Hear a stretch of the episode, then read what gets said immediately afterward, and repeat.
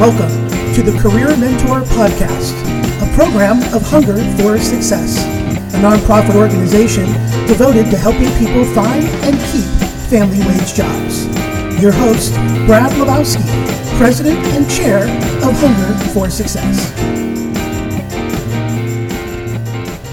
Welcome back to the Career Mentor Podcast.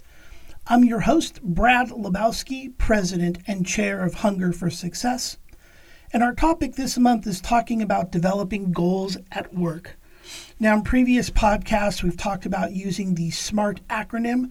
That's having a goal that is very specific, measurable, actionable, relevant or realistic, and timely. When we develop our goals in a specific way, we can measure them easier and we can complete them faster or more efficiently. So, we're going to talk about four sources where you can get and develop goals for work. The first source is company wide or organizational wide. Um, some companies and nonprofit organizations have strategic plans or annual goals they develop, and you can become part of that effort to reach those goals.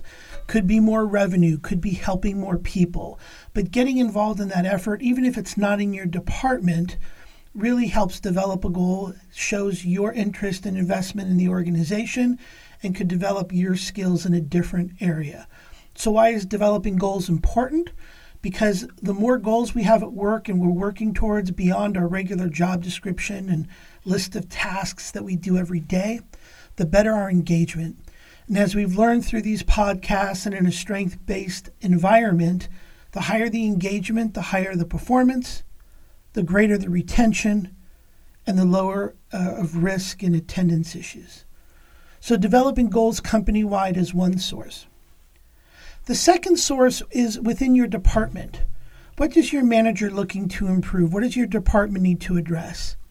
Perhaps you're working in human resources and you want to be more current on diversity, um, inclusion, and equity, or I should say uh, diversity, equity, inclusion, DEI. Um, and you want to develop a, a recruiting process, an interview process that involves more uh, diversity, equity, and inclusion in the candidates that you recruit and interview. So you do some research in the first 30 days, you develop some questions and an interviewing process in the next 30 days. And then 90 days after that, or 60 days after that, you present it to a group, you collaborate, you get approval, and then you're able to implement something that can really improve your department. And again, show your skills and your ability to invest beyond your normal job description, which is great for engagement and great for performance. Well, your third area or source for a goal is yourself, your personal, uh, professional attributes as it relates to maybe understanding financials, uh, time management, people management, project management, whatever you need help with that you think that you need, that your supervisor may give you feedback. Maybe friends and family are suggesting a different communication style. These are things that you can research and work on and develop those smart goals and measure every 30, 60, 90 days how you're improving. Maybe you're getting feedback from coworkers or feedback from a supervisor. Hey, I started this 30 days ago. Do you see my improvement? What's what's different? And then if you don't see improvement or you do see improvement, definitely recognize yourself for that. But then mark what needs to change and then in the next 30 days you can ask for more feedback. This interpersonal development is really important, not just for you, but shows your investment into the organization.